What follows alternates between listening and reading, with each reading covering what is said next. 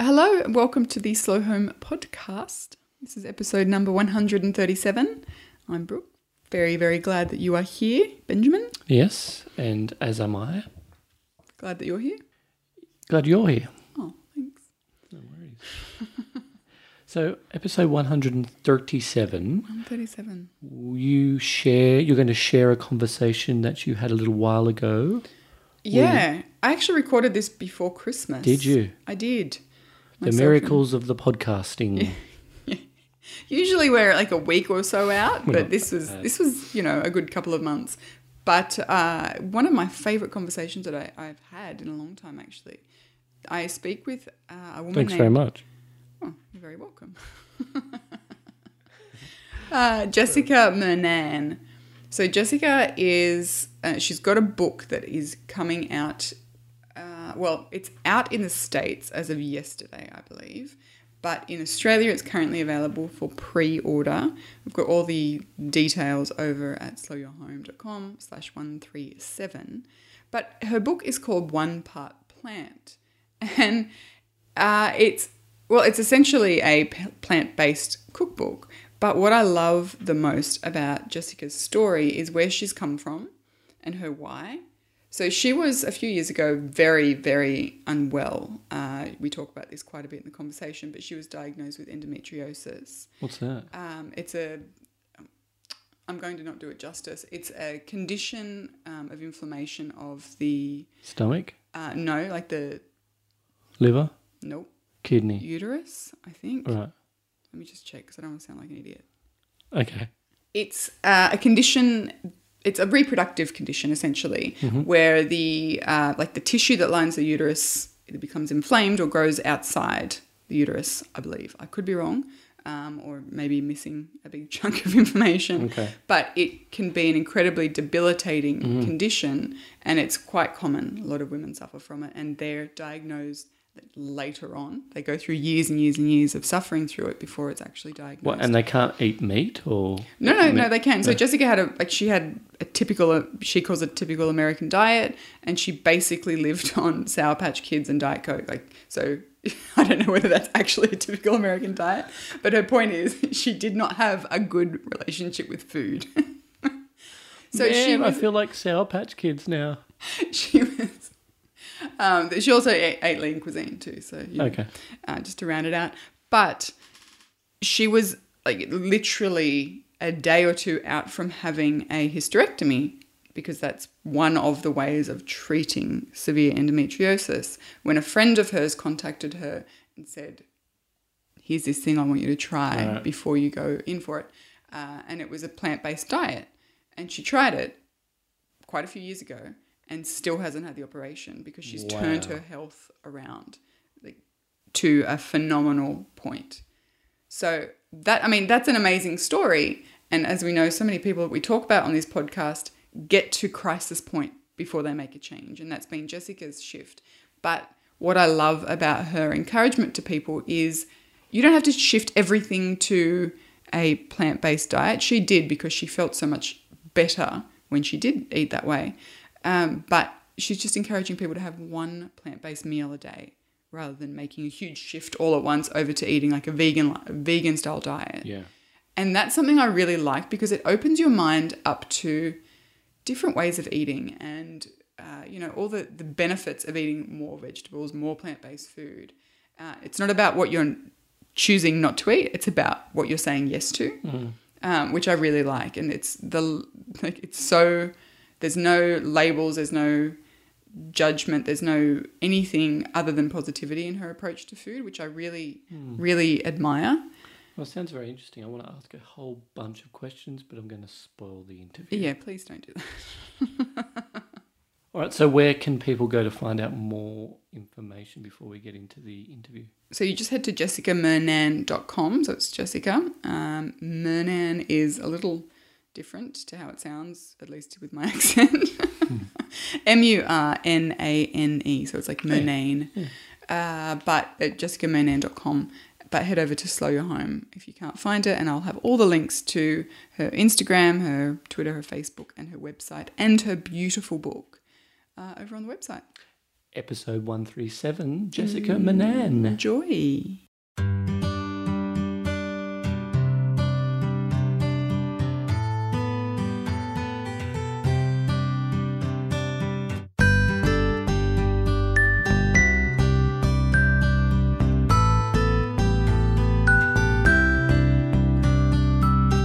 Hey Jessica, how are you? Good. How are you? I am very well. Absolutely lovely to talk to you uh, this morning. Can I tell you this is this interview is going to be hard for me because I actually have like a million questions I want to ask you. I, I, was thinking when we were gonna uh, get on this this interview, I was thinking, can I just just not talk about myself and just ask her questions? But we'll do that on my podcast in a couple months. That sounds that sounds like a good deal. But you can ask me questions. Okay. That's fine. I like okay. it when like when I'm having these conversations and people turn turn it back around on me, and I'm always kind of like, oh wow, okay, let's do this. Like let's well, have it. You okay. know. So please do. okay. So I first of all want to congratulate you though on your book, One Part Thank Plant. You. It's so exciting and such a I mean, the message of it is something I can get behind in so many different ways, like more plant-based eating, absolutely, uh, but also the like the overarching philosophy of making one change, you know, rather than this overwhelming, oh my god, I have to change everything right now, right now, right now, sort of thing. Which right. is when I think people discover a new a new way of living or a new thing that really improves things for them, they, and I'm guilty of it myself, automatically think that it needs to be like 150% in order to do it right. And I just love yes. that your whole philosophy is let's just start with one thing and see how we go from there. You know, if we make one change every day, it's going to have a much bigger impact, you know, long term than, than if we make one massive change but then kind of burn out from it and backslide uh, you yeah. know, and spend six months trying to get back to where we were. So uh, I just think it's it's it's awesome, and um, yeah, massive congratulations. Thank you. I I like that you see it as a a concept because it's the one thing that I really want with this book is, you know, it's not just a plant based cookbook, which it is a plant based cookbook, but I want people to really embrace it as this new thing that they get to experiment and try. Yeah, I love that you said experiment because you know that's something that I'm massively passionate about. I think so often we attach the idea of results immediately to a change and whether or not the results are what we expected means that that change is going to be good or bad you know, or it worked for us or it didn't. Whereas I think experimenting is it's there's like a freedom to it. You know, you just like yes. let's see what we're yes. doing. Let's see how I feel. Let's change up one meal a day. Let's see how I feel in three months. You know, rather than kind of judging it immediately and saying, well, that was a bad, that was bad, or that was good, uh, and then it becomes this kind of I don't know, it's almost like a moral sort of thing that we, we attach. Yes. Yeah, and I find it re- really hard then to extricate ourselves from those judgments and just be in that change. Do you find that people often kind of attach way too much sort of weight and significance to the results too quickly? Oh my gosh. I mean, I am definitely guilty of doing that, not with food, but with other things that mm. I do. But I think when it comes to food, I think that and, and in my book I, I try not to use any of these terms and listen i'm not judging people that that do these things but when you decide to say okay i'm going to be raw i'm going to be paleo i'm going to become this this there's i mean there's a million different diets that you can subscribe to and when you go and you decide you're going to be paleo and then you go eat some brown rice all of a sudden you failed yeah. it's like no, you didn't fail. You just ate brown rice. you know? It's so I think that I I really love this idea of we're talking about about experimenting and seeing what works for you. And even with my philosophy of one part plant which is eating one plant-based meal a day you know maybe there's some vegetables that don't make you feel that awesome. Like for instance like chickpeas. I feel very bloated when i eat chickpeas. So i don't really eat them. So I think it's, you know, it's playing around and seeing what works for you and just giving yourself room to figure out what's best. It's, mm. you know, I feel like if you think about what if you dated someone and on the first the very first date you ever went on, first boyfriend you have, you didn't marry that person. Is that like a failure? It's like no, like you kind of had to find the right person for you to marry. So I think it's the same thing with food. It's, you know, I think you have to figure out what works best for you. And I think with all of these types of diets, I think that the one thing that we can't argue with is that more plants, more whole foods are going to be great for us. And then experiment to see which ones are the best for you. Exactly. And I think that you just hit on something really important. We get really caught up in labels and I'm not I'm not a huge fan of labeling in any regard because I think what happens is we then try and measure ourselves up against what the like the epitome of that label is. Like I say it a lot with mm-hmm. minimalism. You know, people uh, they adopt the idea of minimalism because it's like it's a fantastic shift to make. They understand that they're going to feel lighter, and you know, there's a whole heap of benefits that they start to experience in being more minimalist. But then they hold themselves up to this like this hybrid version of what the ideal minimalist looks like, which is made up of, you know, 15 different bloggers and all these authors and all these people who, you know, spout minimalism on, on TV and stuff. And like that's not a real person or a real thing, but we still hold ourselves up to this like epitome of minimalism. And right. I think, you know, I think that that is so it can be really damaging, I think, first of all, and say that whatever change you make is not good enough. But it also means we kind of judge ourselves and hold ourselves up to this this standard that actually doesn't exist, which sort of negates all the positive changes that, that we've made up to that point already. And I see the same thing with food choices. You know, I don't think anyone could argue that eating more plants, you know, and more whole foods is is a positive. Like, you don't have to label it anything. That's just, you know, quite quite obvious to to the vast majority of people. So I think that I, that really appeals to me as well. That you know, experimentation and let's not label it heavily and just see see what works see what feels yeah and and i think what you said that it is obvious to people but it still can be super hard to do yeah you, you know it's it's obvious that yes eating more vegetables and fruits and good stuff is good but that's really hard for a lot of people to do i mean it was very hard for me to do in the beginning and that's why I don't want people to feel that, okay, starting tomorrow, you have to only eat that. Yeah. Because, I mean, that's terrifying if you've never done it before. It's the same thing with the minimalism approach. It's like, you know, getting rid of every single possession that you have. It's like, that's really scary to some people. And then if you bring in some trinket that doesn't, you know, that's kind of like, you know, and I also think, you know, when you were just talking about seeing, you were talking about those bloggers and, these these people that are minimalist it's like you're seeing them on the best day too. You know you're Absolutely. seeing their house photographed styled you know all their cords are showing or they're photoshopped out. Like you don't see that sometimes they might have a whole bunch of magazines laying around or stacked up dishes in the sink. You know I, I just i don't know we just get a little too caught up in these ideas of what things are but everyone's messy sometimes absolutely. you know? Absolutely. And like you say like let's not moralize brown rice. It's okay. It's just brown right. rice you know? It's just a souvenir teaspoon. It's okay. Like you're gonna be all right i promise.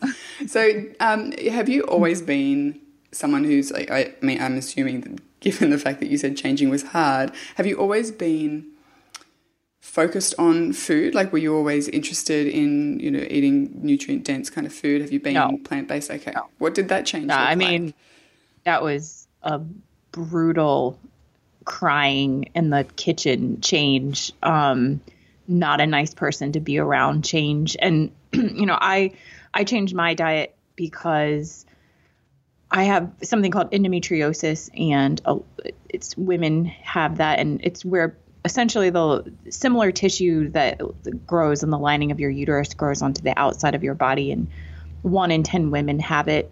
A lot of women don't have any idea that they have it because mm. it's actually you know it takes women over 10 years to even get diagnosed with it. Um, and i had i finally was diagnosed with it actually after 10 years. And you know I had multiple surgeries and it just got progressively worse and worse and worse to the point where I wasn't able to make it out of bed most mornings. And so my doctor told me that she felt like the only solution for me was to go on hormone therapy, which had terrible side effects, or get a hysterectomy. Mm. And I decided that I wanted to get a hysterectomy because I felt like now that I know more about endometriosis, I know that a hysterectomy doesn't necessarily mean that you won't be in pain, but that's the way that she described it to me. Um, and that's what I believed. And so a friend of mine was actually staying with me from LA, and, you know, I, I, I put on a really good face when I was out with friends. I didn't let people know that I was in as much pain as I was. And, you know, she was over at my house and she saw the pain that I was in. And like I had to prop myself up holding a table. And she left um, visit and she went home and she started doing research on what I had. And this is, you know, five years ago, almost six years ago. And she found this website about how a plant based diet could help endometriosis. And she sent it to me and she's like, Could you try this? Mm. I was like, eh, like I don't want to try this at all. Uh, and if this actually does work, why is my doctor not telling me about it?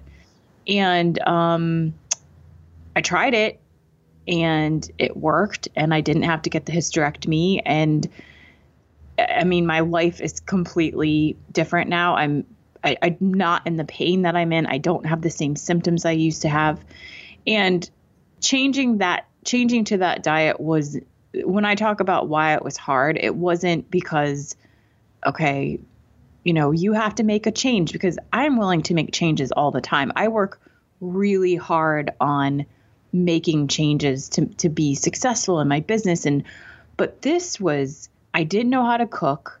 I had never eaten vegetables before. So this was not just you know, change your analytics for your SEO. I mean, this was change everything that you know.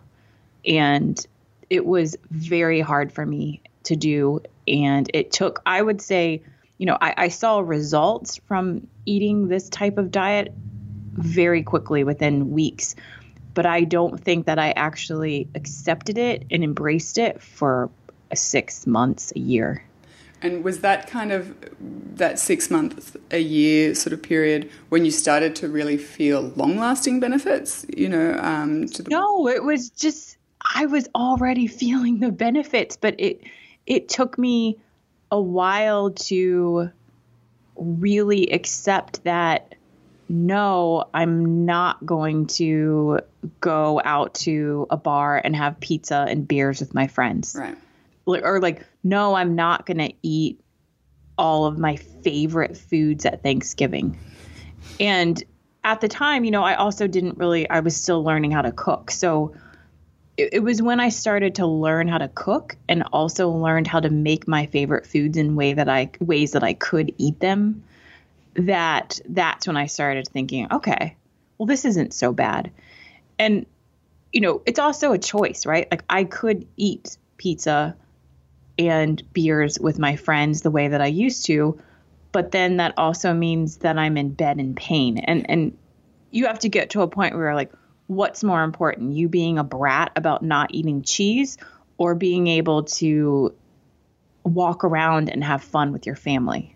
And I think when you get to that point where you recognize like the massive benefits of that change and you're able to say to yourself yeah like that's really fun and i kind of miss part of that but this is where it's at like this is why i've done it and this is why you know the like the annoying factor is is kind of less than the benefit now i think when you kind of get yeah. to that point but that's it's it's not easy you know and making those changes particularly when you like for you it was your health and you had this very real impact any time that you went back to the way that you were eating. Like it would have, it would have had a huge impact on you health wise, which then has this huge flow on effect to every other area of your life. You know, that's a big, a big kind of risk to take just for pizza and beer.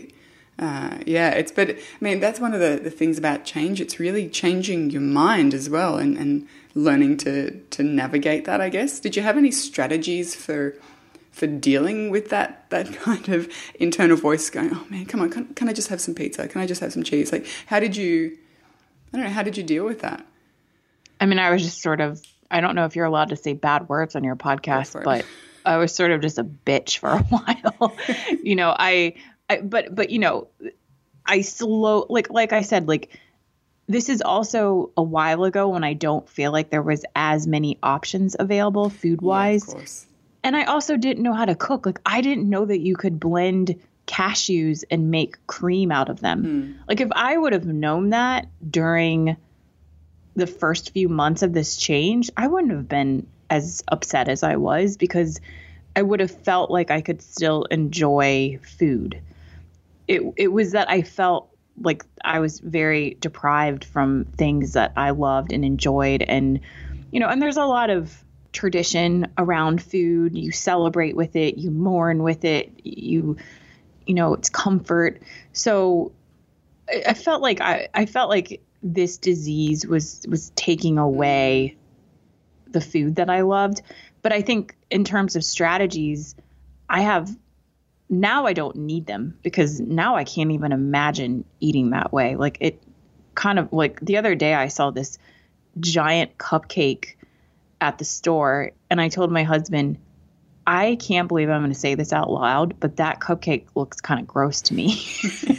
Which is like, are you an alien? Um, but but when I look at it now, I don't see cupcake. I see that won't make me feel good. Yeah. And and you know that took a long time, but I think strategies were just in the beginning were just okay, you love that food. Now figure out how to make that in a way that you can eat it. Mm. And was that kind of the empowering shift for you, like being able to to figure out how you can eat things that you really enjoy that aren't going to make you feel horrible? Was that sort of a For sure. Yeah. I mean, that was the that was the most empowering part because with most things that I do, I don't want to rely on anyone else to fix it for mm. me.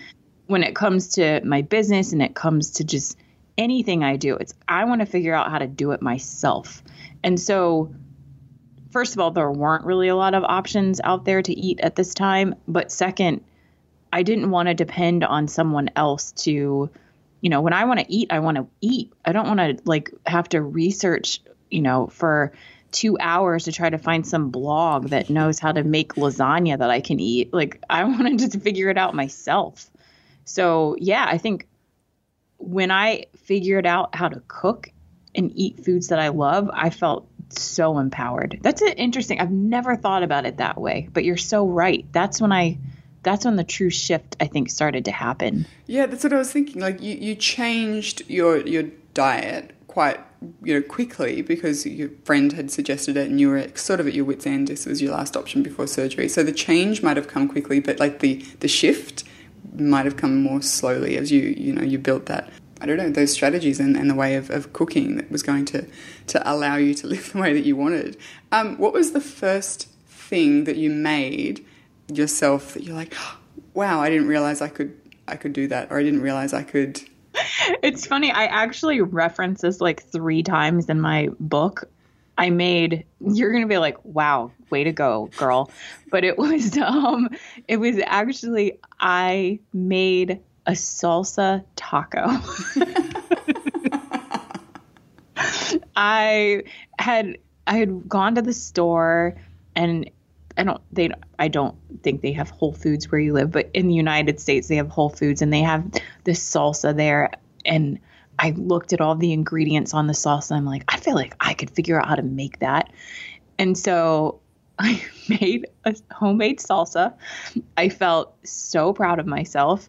I put it on some tortillas and I remember I took a picture of it and sent it to my friend and I was like, "Look what I made." That's not even like a real meal. That's just like a a weird snack that a 10-year-old would make, but I felt so proud that I made salsa. I'd feel proud on my own without a recipe. you should own and that. then yeah. And so then it, you know, went from there. But yeah, I mean, I remember when I got, you know, I started my website with recipes. And even when I got my cookbook deal, I I remember I told friend um, one of my friends that I got a book deal, and she said, "What is it about?" I'm like, "It's a cookbook." And she's like, "What?" I'm like, "Yeah, I cook now." you know, it's yeah. So it was a it's a big big change on like way way different levels. I think I love that. And I know mm. there's lots of people listening who would be kind of in a similar situation and they want to make changes, but they're, they're sort of a bit freaked out by the by what that actually looks like and how that differs to their set of skills now. So I think that's really cool Yeah. to hear that that was a big like a big moment of you know transition for you. Salsa tacos all the way. Um, do what was the like push? Did you get any pushback or any kind of were there any challenges or obstacles from other people when you were making these changes? Yeah, I mean, I definitely, I, I, I feel like my guess, and you can say yes to this or no, but I kind of feel like you're probably someone that surrounds themselves with positive people, Oh yeah. and and I kind of kick the toxic people to the curb. I mean, I don't actually do it; I just kind of like stop asking them to hang out, kind of thing. um, I feel like you're kind of that same way, right? Yeah, very similar. Okay. So I definitely surround myself with people that didn't don't really I guess aren't I don't know, don't question those things, but I do think that there were a lot of people, I would say not a lot, but some people in my life that felt like maybe it was kind of extreme. And and and I do think it, it probably did seem pretty extreme from from the outside uh, some of my friends. And you know I, I also think that with my family my family embraced it pretty quickly but i do think that maybe the first christmas or thanksgiving or something that was sort of like well what are we supposed to serve you then? Mm. You know and and i think that again I, I think this also comes from the fact that you're not allergic to it. You're choosing to not eat something. And I think people also look at it as sometimes a diet. So they're thinking, well, it's Thanksgiving. Just go crazy. Just have the, just have, yeah, treat yourself. And it's like, well, it's not actually about treating myself. Mm-hmm. It's about eating something so I'm not in pain, which is very, very different. And so I, I think the pushback just came from people not understanding that, you know, I'm not trying to lose weight by not eating dairy. I'm trying to be able to sit up at the dining table. And I also think, you know, I am the type of person that I never pushed this. I mean, I, I wrote a whole cookbook about it, so I'm kind of pushing it to the world. But uh, in in my circle of friends, I never made it a big deal. Like I would, if we're go, if we were going out to dinner, I would choose a restaurant that was the same exact restaurant that we always ate at, but it's a restaurant I knew I could get something. Yeah. So I think because I never made it a thing or an issue, there they couldn't really push back all that much. Yeah, I think, I mean, I have a kind of similar motto with any change that I make in life that's about me and it's a choice, you know, and I fully accept that it's a choice and it's not necessarily something that everyone's going to get or get on board with, which is completely fine because they don't have to. And my motto is like, don't be a dick about it. exactly. you know, exactly. and because and like most people aren't, but when it's like a I don't know, we, we make a change and it's a really beneficial change for us, and we are absolutely passionate about it, but it's kind of part of being an adult to understand that not everyone's going to get it or never, not everyone's going to care, and they don't have to. You know, um, and I think particularly, and it is tricky. I guess the more we see people starting to choose to eat differently to what you know the, like the mainstream standard kind of like American or Australian might eat.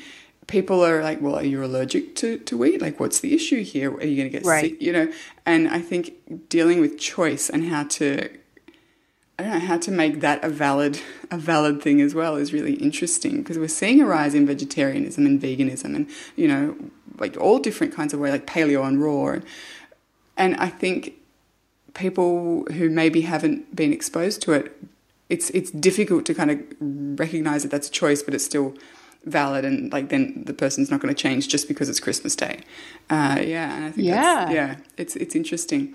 Um, and I think I think though the more people talk about it, the the less scary it seems to others as well, and the less the less we have to worry about it. But And if you just make really delicious food, then no and just care.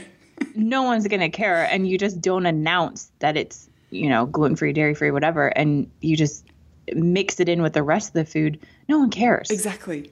as long as you're eating it too like people do feel sometimes i think a little bit like you're judging their diet if you eat different than them or Totally. if they're serving food and you're not eating it that you're judging their food it's like as long as you've got food on your plate people don't care That's it. That's it. And I think that's the other thing. We know, like, for us, it's a big change uh, to make, be it food or lifestyle or health or whatever. For us, in our heads, in our lives, it's it's massive. But everyone else has their own stuff going on. So as long as you're eating, as long as there's food, as long as like people are happy, then most people, not in a callous way, but they just don't care. You know, they're, Yeah. they're fine. They're good. Yeah, I think that's that's really a really good, helpful point to make, though. Uh, Now, has it, apart from your health, obviously, have making these changes impacted other areas of your life, like your work, your home, your confidence? oh my gosh. Yes. I have i would say for most of my life i mean as soon as i was able to recognize food in my body i always had really really really bad a bad relationship with food. Mm-hmm. And i would wake up every morning and think okay what did i eat last night? Okay. Okay that i suck. Like i'm a i'm a bad person. Or like okay well then if i eat that last night then that means that i really have to work hard today to and so i started out every single morning judging my worth based on what i had eaten the night before. Mm-hmm. And if you've never had food issues before, you're probably thinking that sounds psychotic. But if you have had food issues, you're like, oh, yeah, totally. I do that. it just is like this normal thing. And since I've changed my diet, I mean, obviously, not having physical pain anymore has been great.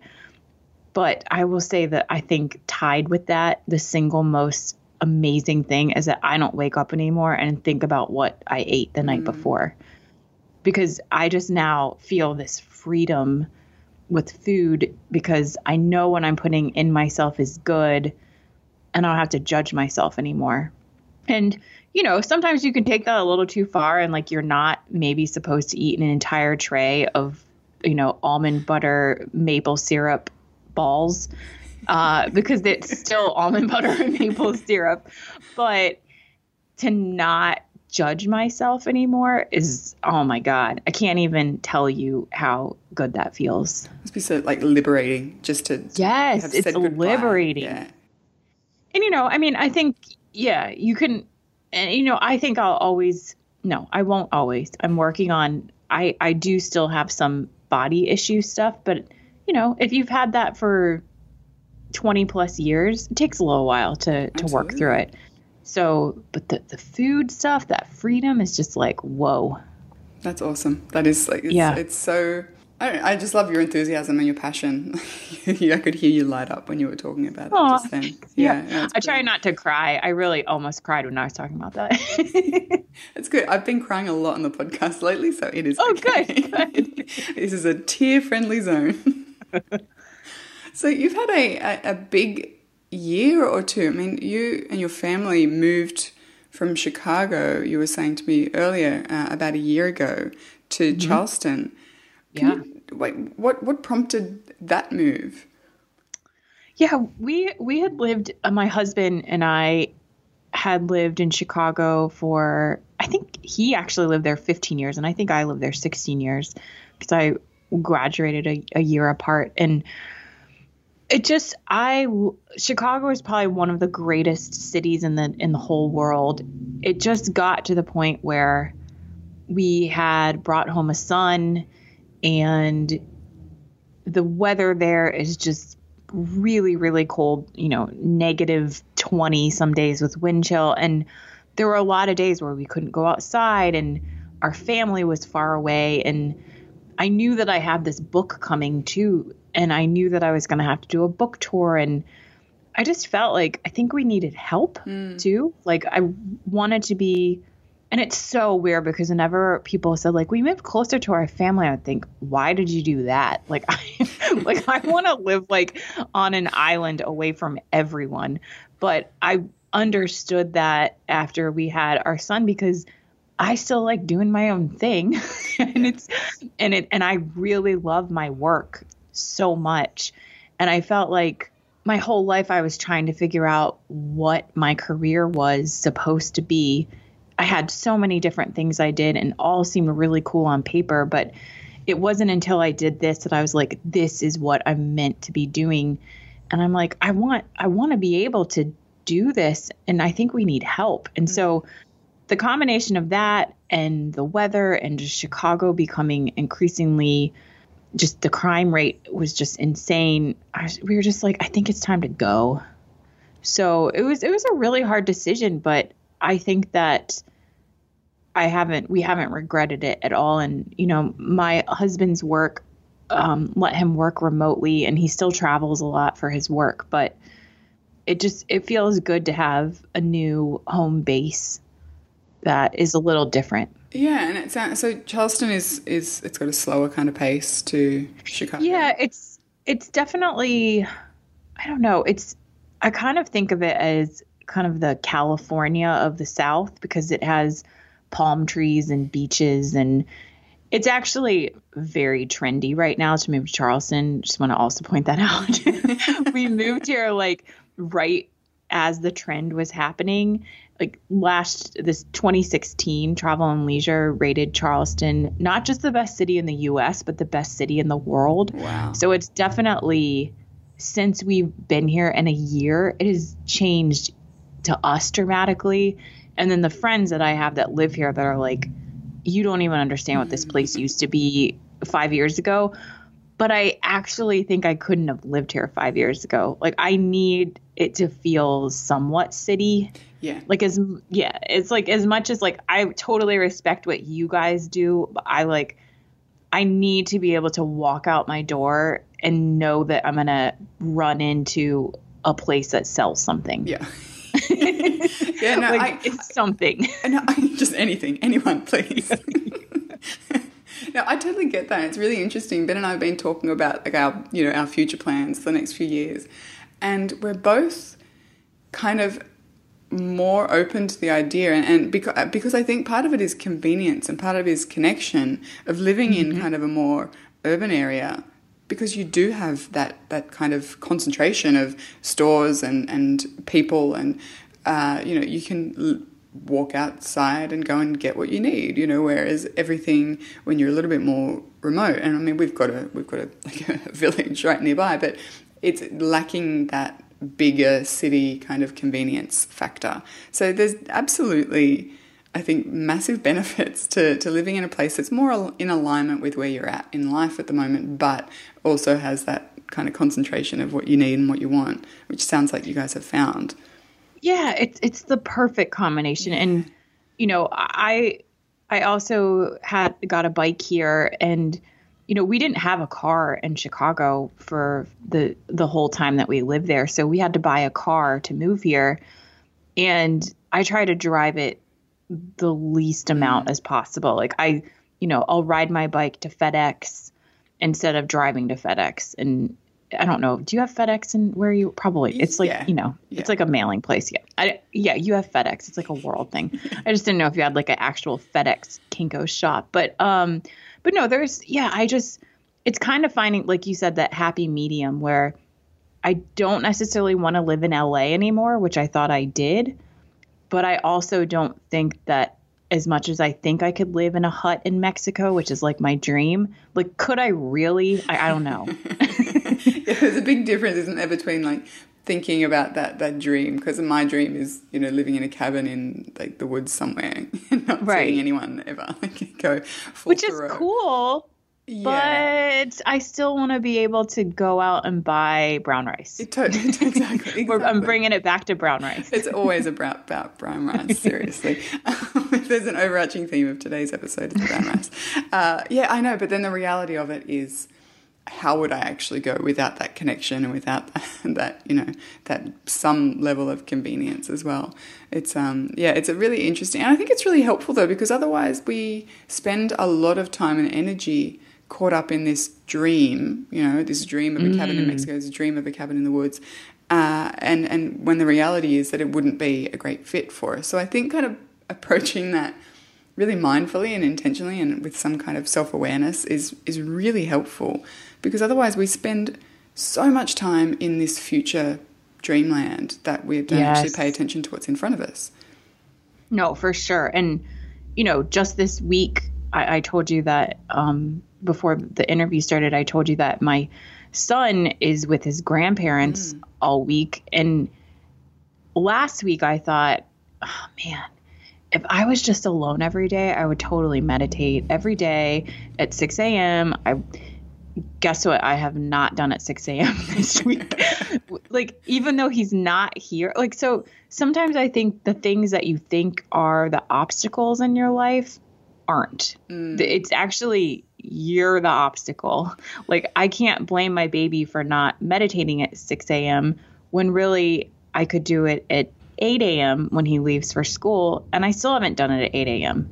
So I don't know if that makes sense. It's It like you know, it's like that hut in Mexico. It's like I would totally meditate every day. It's like no, you probably wouldn't. Like just because you're not doing it now. Yeah, So it's yeah, it's like figuring out that block that has nothing to do with where you're living or what your clothes are or whatever.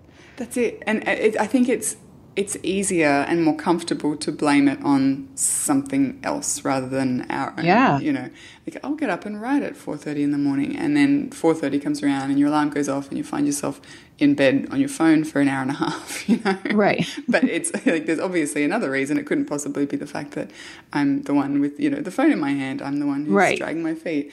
It's uh, but I, you know, I think understanding that, at least for me, and like learning to understand that and take responsibility for those choices has been huge in shifting things, you know, in, in ways that I never thought I was capable of. But I think one of the reasons that we we drag our feet is because it's so uncomfortable. You know, it's really uncomfortable to acknowledge the fact that the reason we haven't made some of the changes is because we haven't made some of the changes. Um, Yeah. yeah.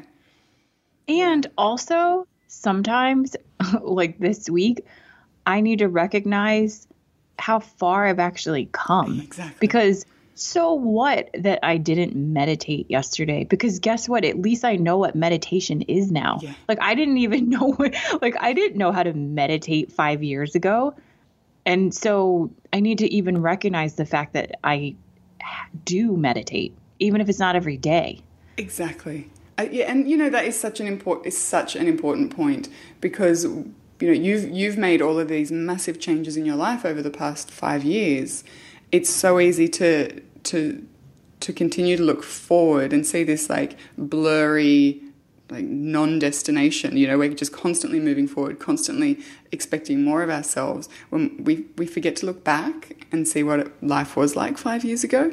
And i think that's mm-hmm. where this idea of your your philosophy your one part philosophy is so beautiful and powerful because it's not you're not saying like you jump from A to Z overnight and that's mm-hmm. you know the way that's the best way to to make changes. It's kind of committing to making one change and then making it and seeing where that leads and seeing where that leads. And I know personally that's that's the only way I've ever made lasting change is to do it slowly. You know you can make you, you can make the realization you can recognize the issue you can like name it even overnight but the the change like daily long lasting you know life changing change just is it just happens every day uh, if that Yes. makes sense yeah Yeah, it definitely does.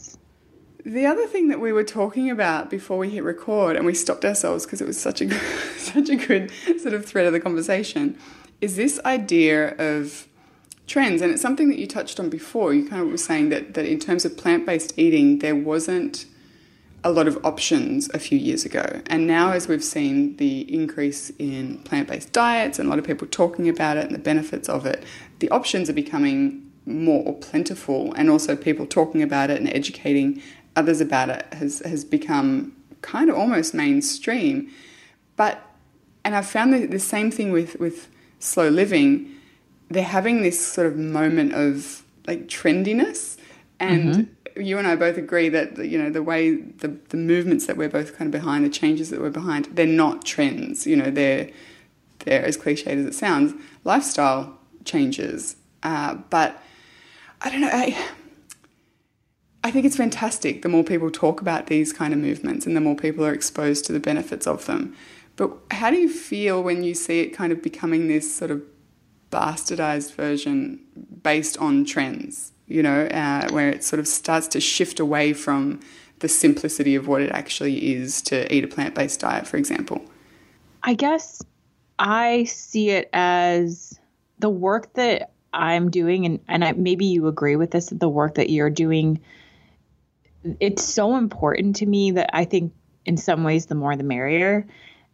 And I also think that it's actually as much as as much as what both of us are doing actually when you think about it is a trend, it's actually not a trend. It's we're actually going back in time. Mm. like the, people used to not have a whole bunch of shit in their house. Yeah. people used to eat fruits and vegetables all the time. They used to eat whole foods. So I think that it's almost like we're as less is it's less about being a trend, I guess, is I think we're recycling the past in like a new way, mm. if that mm. makes sense. Yeah. And and so I don't know. I I I think that there are a ton of trends out there in terms of diet and in terms of like life hacks and the way to live your life.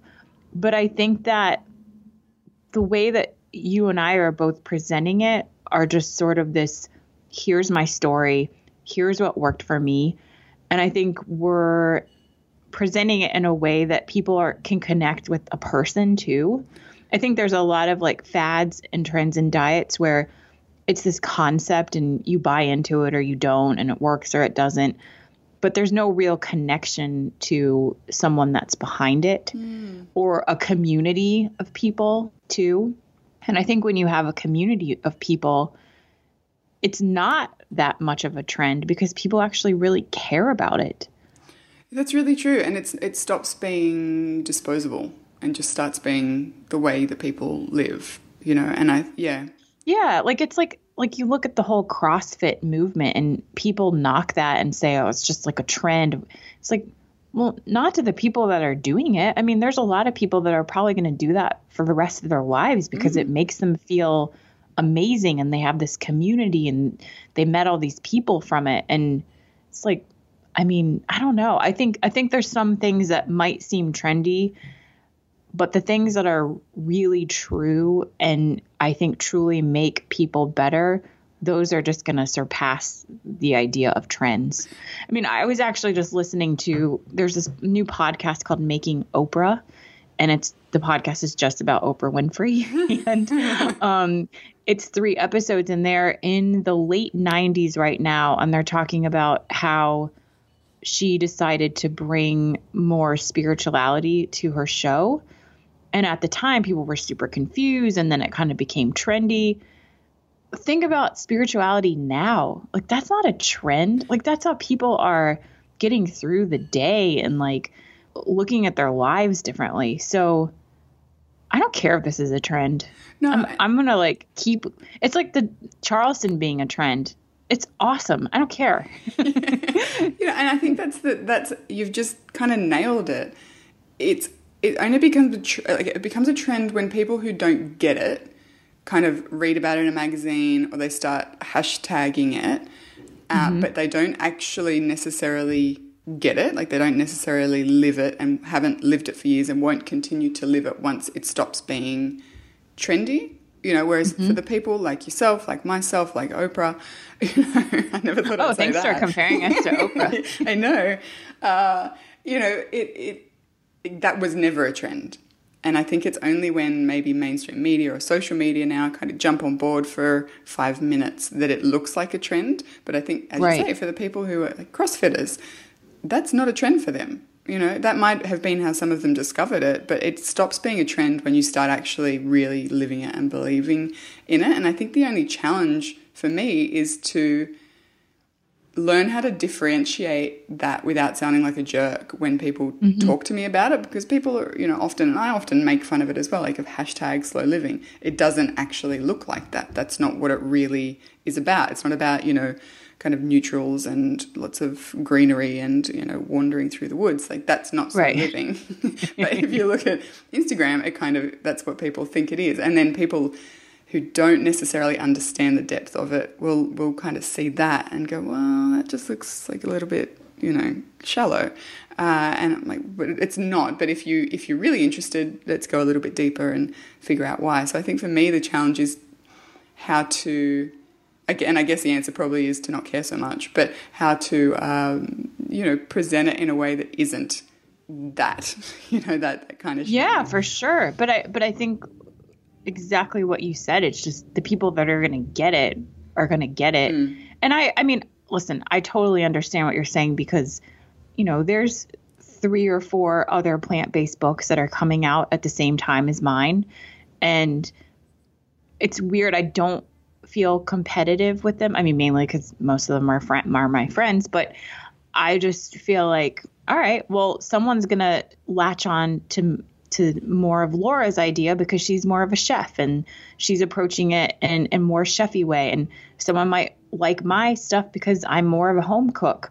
So I just think that um, there's a lot, there's a big audience out there for everyone, but I do think that you know if if people started putting you know weird photos out there the same way that you're talking about the slow living thing and making plant based into this like weird glamour thing i'm just like eh really? Like it's kind of just about like eating good food. So i get that but yeah i just kind of i guess i put my blinders on a I little think- bit. Yeah, I think that's a good way, a good way of doing it, just going about it. Because as you said before, people connect to watching other people live these changes. You know, no one's going to remember the way a hashtag affected their lives, but they might remember the way that a person affected their life. you know? Yeah. And So- it's about building that community. It's, you know, I don't want to be the face of these things. I want to like be with everyone else doing this. Yeah, and I think people respond so beautifully to that when you're there learning at the same time and being open and honest in your learning and in you know the ways that you struggled with it and in the things that you found challenging or uplifting or exciting or you know negative as well and i think the more honest i guess we are as we make those shifts the more other people feel like hey this is something i can do you know this is something that's like uh, open to me and I, um, it's accessible to me Yeah. And I didn't invent broccoli, people. You know what I mean? It's like, I didn't invent this plant based thing. Like, you know, like I said, this has been happening forever. I'm just presenting it in a new way. Exactly. I think you're doing uh just an awesome, awesome thing.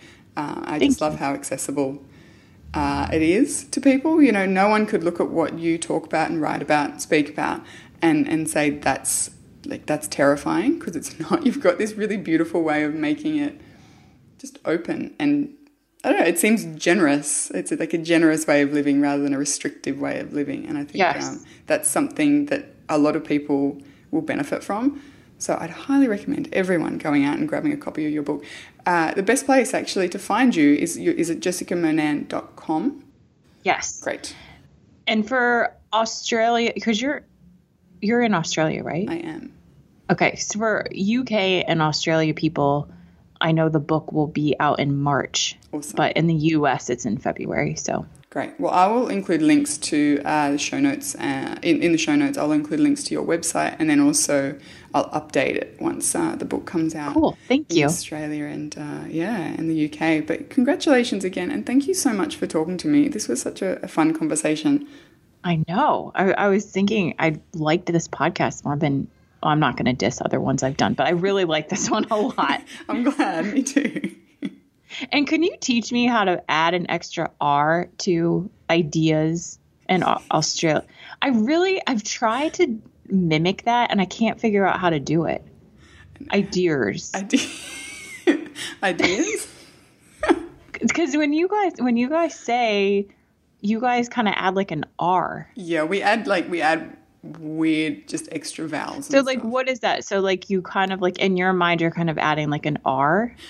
No, no. Ideas. no, I've uh, always wanted to figure out how to say this. I'm not kidding. I believe you. Um, so how would you say it? Uh, I, I- Ideas. Ideas. See, to me that sounds like there's a an extra A in there or something. Okay. Uh, yeah. So you say it. Ideas.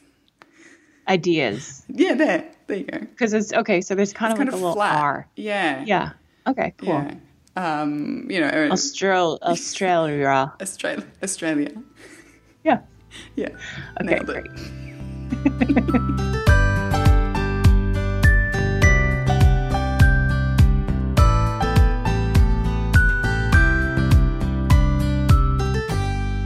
Jackrabbit FM. For your ears. Who is that? Hi, podcast.